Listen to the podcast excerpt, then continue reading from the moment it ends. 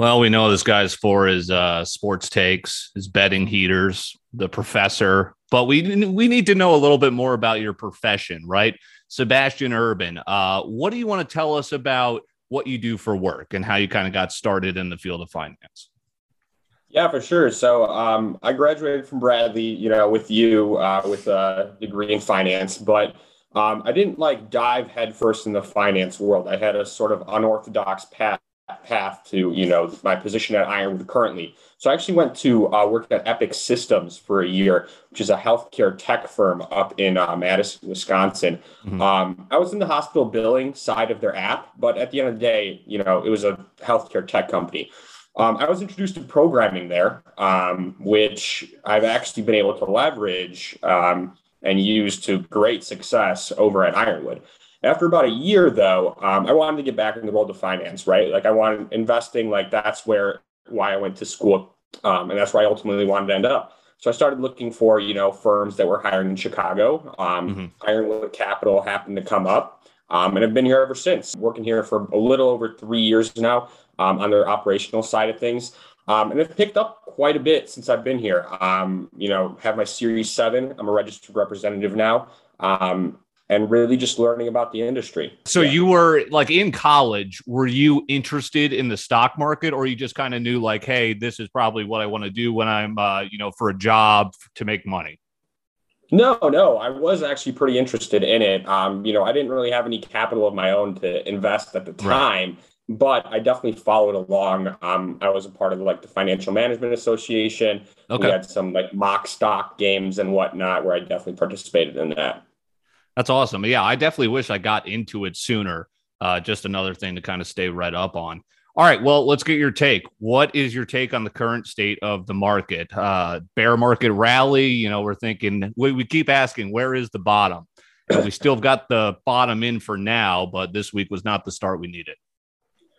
Right. So, I mean, yeah, it obviously hasn't been a great year. You know, um, I think what second worst start for the S&P so far um, since like 1950. Um, but I think we were due for a little bit of a pullback. Do I sure. personally know where the bottom is going to be?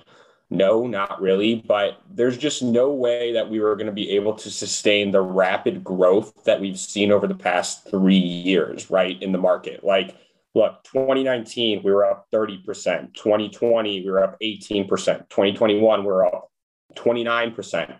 You just can't sustain that type of growth in the market. There's just no way that it's just going to continue to churn out those type of returns. Yeah. So although, you know, I was expecting a pullback, definitely not this much. um, especially with, you know, the way things are going with inflation, the Fed tightening and heightening interest rates um, and just general world affairs. Um, you know, I don't think it's going to be a po- positive end to the year. There's just, I, there, I just don't see it.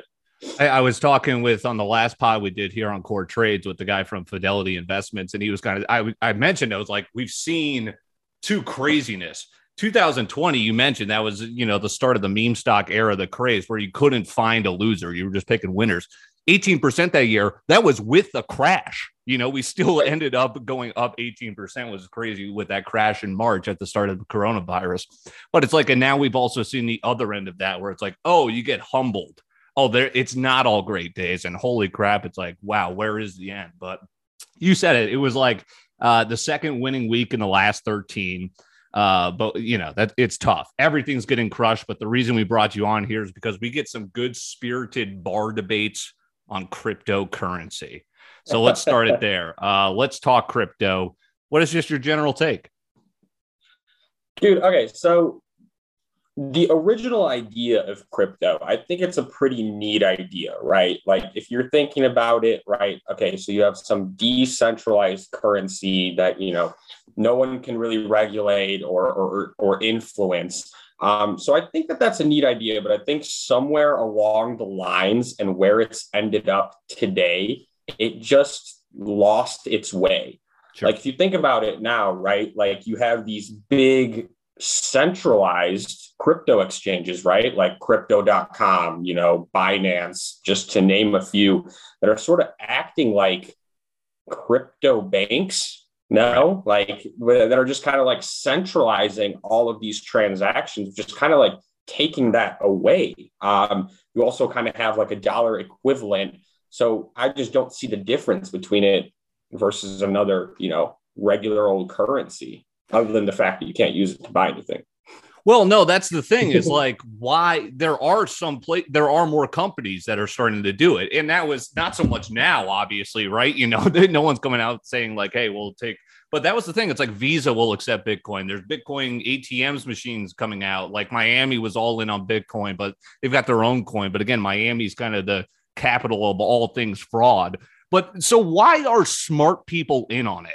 You know, like it, you've got tech giants going big on it, Jack Dorsey, Zuckerberg. You've also got the equal amount of people that are not in on it. But you know, what what do you explain on that? Are these people just completely missing the ball on this? Um, I think if you're a big enough whale and a big enough investor in the market, I think it can be profitable if you're far enough in the know, right? Like you pick your spot. Seen it with right, exactly. You've seen it kind of now with with like Dogecoin, right? And some of these others where it's been sort of these like pump and dump schemes almost, sure. no, right? And it's like if you're big enough, if you're a big enough fish in the pond and you're far enough in the know, then like, yeah, I'm sure it can be profitable for you. But if you're just like a regular old Joe Schmo like you and I, um, yeah. you know, I just don't think we're that far in the know that like once people start to sell, it's too late and you know, you could lose out on thousands of dollars. Yeah, agreed. It's those people that get hurt, and it's like, but that's if you sold again. So here's here's the thing: is like we'll get into kind of the history of Bitcoin in just a little bit, but I kind of want to paint the picture of, you know, I didn't. This was what I was born in '94. You were a couple of years after me. The dot com bubble, and you see this comparison all the time. And it's like, you know, a lot of those people turned out to be right who people thought were crazy at the time, as long as you, you know, you just that's the thing about the mm-hmm. market there's people who are right and wrong all the time. It depends on when you ask them. Um, so I would ask you, you're in your mid 20s at your current job, but we're in the beginning of the 1990s. Someone starts talking to you about this thing that's going to connect everyone around the world in a new manner. It'll become part of everyone's daily life in 20 years without even knowing it. You're thinking what? I mean, yeah, I mean, that does sound like a pretty neat idea, you know, if you paint it that way. Um, I don't know how I'd react at the time. I mean, shoot, uh, the completely different times, you know. But you know, I'm like um, talking like to you on my landline as we're discussing this. Maybe at the water cooler. Uh... no, I get the picture you're trying to paint, and you know, like I said, I yeah, do I think these decentralized currencies? Do I think it's a neat idea? Mm. Sure, but do I think that they've lost their way a little bit? I I do think so. Yes. Yeah, I agree. And I don't really understand. Like, I, I kind of just not, I'm not in it as a fad, but I'm in it as like, I, I realize we went from cash to like, wait, credit cards and then everything online. It's like, why do we even have cash anymore? But then it's like, wait, okay, sure. we take it a step further and it's like, why don't we just go all digital? And then it's, yeah, decentralized. But again, I'm not that guy where it's like, I'm going to defend blockchain till the day I die because sure. I don't really understand it that much. Right, right. But I, I think, and I think we've we've talked about this, and you just mentioned it a little bit too. Like, there's a lot of similarities between what's going on in the crypto market and the dot com like bubble, right? Yep, like when exactly. it burst. Um, and when I was researching actually this week a little bit more, I, I I was very surprised that like how the market conditions were kind of the same. Like for example, we had extremely low interest rates, right? It's exactly what we've had the past couple of years. Yep. We've had people that were just like eager to invest at like almost any valuation, right? For example, paying like hundreds of thousands or millions, sometimes upwards of millions for a JPEG of a monkey. You know they, what I mean? well, no, that's exactly right. They didn't want to miss out on the fad. Everyone's right. getting rich. It's going crazy. Hey, this new thing, the internet, they didn't want to miss out and they were too early. Yeah. Yeah, yeah. And then and then after the bubble burst, right? Only a few of those dot com dot com companies remain. And is that going to happen to crypto, right? Like are some of these just going to completely collapse and only the strong remain at the end? So that's why where I think we're in total agreement because like I didn't even realize what the I didn't even know about these Terra coins until I saw they were failing. But like I am like, I think the weak will get wiped out, but the strong will be here. Now, which ones are the strong? I hear the big the, the three names I really kind of mark down is like Bitcoin. Then I discovered Ethereum, and now I've discovered Solana. But then I've also seen stuff like Solana's had their stuff halted. I'm like, wait a second, what does that mean? You know, there's some people where their careers are in Solana, and like you said, I'm one of those guys that bought an NFT for a hundred dollars, not you know millions of dollars. But yeah, I mean, uh, again, a lot of Silicon Valley CEOs say crypto and NFTs are worthless. Again, it depends who you're asking. Um, and you said it. What, what do you make of this headline? You know, we do hit some headlines here as we sneak it into the debate. Robinhood was like, you know, I used to love it as actually using it just for trading. And then they got into that whole mess and whatnot. But now that they are a public company and they've just been getting slaughtered with everyone else. One of those big trading companies, FTX, is rumored to buy Robinhood so FTX was a company that started as exclusively crypto, and now they're starting to dip into stocks, whereas Robinhood was like stocks, and then they kind of pumped to their crypto meme stock base. But that's one of the headlines from this week. Is FTX the, the, the crypto firm that's like bailed out a couple others too that have rumored to be insolvent? I, I think so. That guy, um, it's kind of like Steve Cohen. I don't yeah. know, you bail out your friends, but yeah, the CEO is pretty uh, big and kind of bailing out a bunch of yeah, buddies. yeah. So he's been throwing cash around apparently. Um, but I mean, hey, getting into you know the stock market trading where, um, I guess it's more like consistent yeah. I would say than than crypto. I, I think that's a good expansion for the guy. You know, yeah, they're trying to. I mean, be kind of the next thing. More people get into it if it's like, oh, you could trade stocks there too.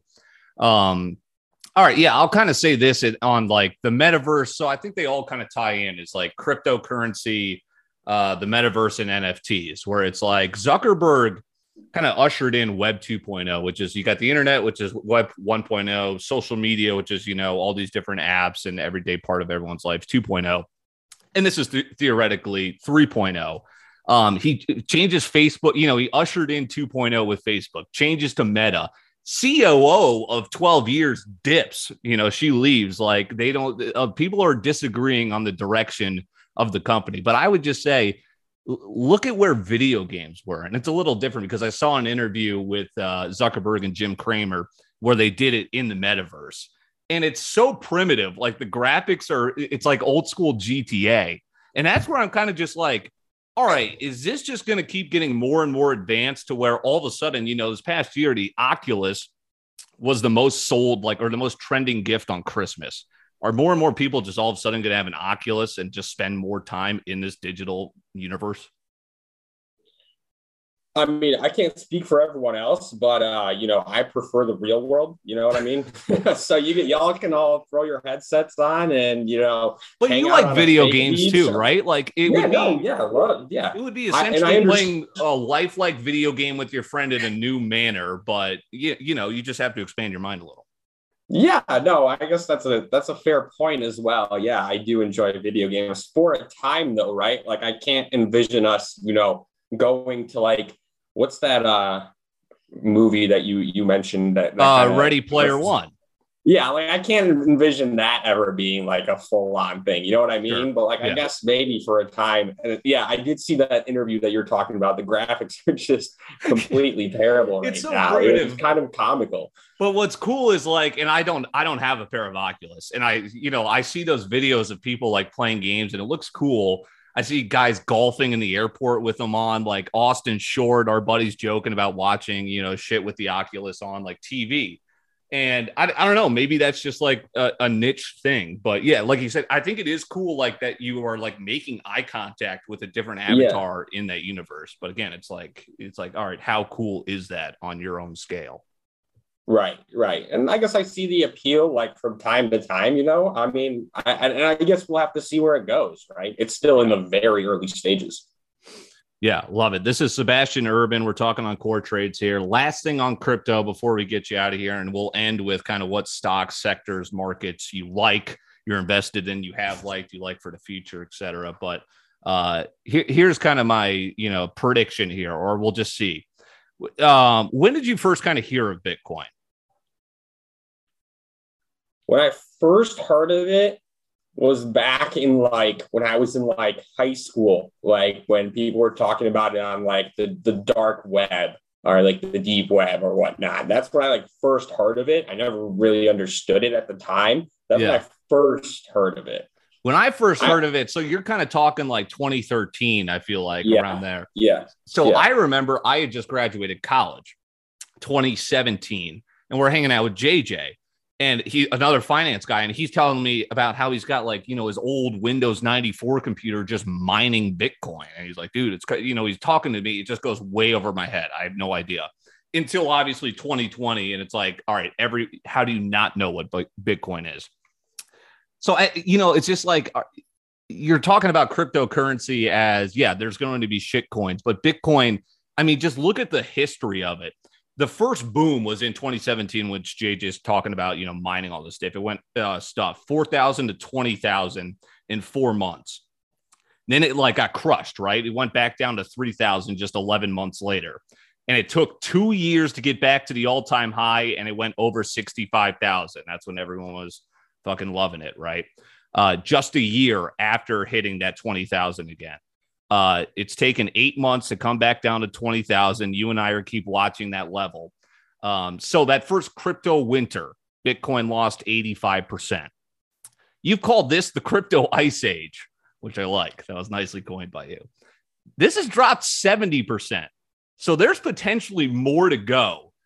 But what about in four years? That's what I'm saying. Like if this if this keeps up, so that's potentially down to ten thousand uh, dollars for Bitcoin. The low of 3000 in November 2018 then 22xed.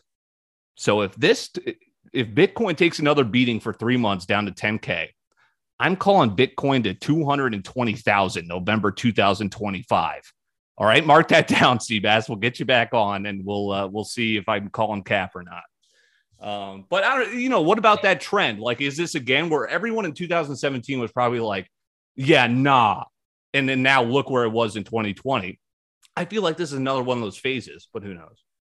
Yeah, I mean, I think in order for it to continue to not just be like a fad and actually possibly reach the levels you're talking about, there has to be more practical uses for it, right? And I know you said that the, it's some more companies are starting to accept them, they're starting to get there, but I think there needs to be more of a practical application for it for guys like me to buy in. Yeah, no, I, I agree on that. Um, it's interesting. All right, so let's get you out. What are your thoughts on the DC 85? Did you take a look at some of those? You, you like any of those picks? You got to send me the full the full uh, list. You only post your your winners and laggers on the. Um, oh yeah, the, I had the I had the one list of the full. I haven't like bought and sold any since I posted. I think a month ago. Like the oh. Yeah, I actually did. So the bear market rally, I did trim uh, BSBK, which is like this finance for the steady winner. It's got one of those daily charts which just moves in like you know straight angles, like it doesn't even, and it's just steady up. I love it, but I trimmed some of it. I, I had Apple's a winner. I had to trim some of it because Cramer's got me worrying about what their earnings are going to say coming up uh, because of the China lockdown. Uh, so I was I took a couple shares off the, the famous Cramer reverse ETF that's like up on the year this year. Dude, he's so entertaining. Like that's another thing is like I'm loving CNBC because it's just like the programming is great. You know, you they're just constantly talking to people who are you know rich as fuck, and you just listen to everyone's different opinion. And yeah, they're they're all got their own personalities. All right, so let's get Sebastian Urban out of here on Core Trades with uh, what stocks, sectors, markets you like, you're invested in, what you're looking at. Yeah, no. So I've always been a little bit of a not really a traditional investor in the fact that I don't really care what sector or that that you know or what the company really does. What I look at is the dividend. That's oh, what yeah. I am. I am a dividend investor. I like funds, mutual funds, ETFs, REITs, stocks, that give me an actual dividend, give me an actual return. And maybe this is why I'm so bearish on crypto because I don't really, you know, I'm not seeing anything unless I were to sell it. But right. I like the the funds that really give you something in return that you can reinvest, right? And then continue to grow your portfolio, even if you aren't putting more money in it, right? So it's just a couple stocks that throw out there that pay really good dividends that are in my portfolio, right? Like Pfizer, uh, Chevron, Paramount, um, a lot of bank stocks like yeah. um, Wells Fargo, Morgan, those companies that just continue to give you a dividend every year that you can kind of reinvest um, and continue to grow your, your portfolio. Yeah, I love that. I didn't kind of really understand that until after I was kind of in. Uh, Procter and Gamble is one in the DC 85 I love. That's a great dividend stock.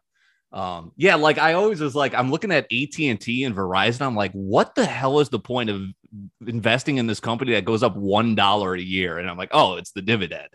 Um, yeah, so there you go.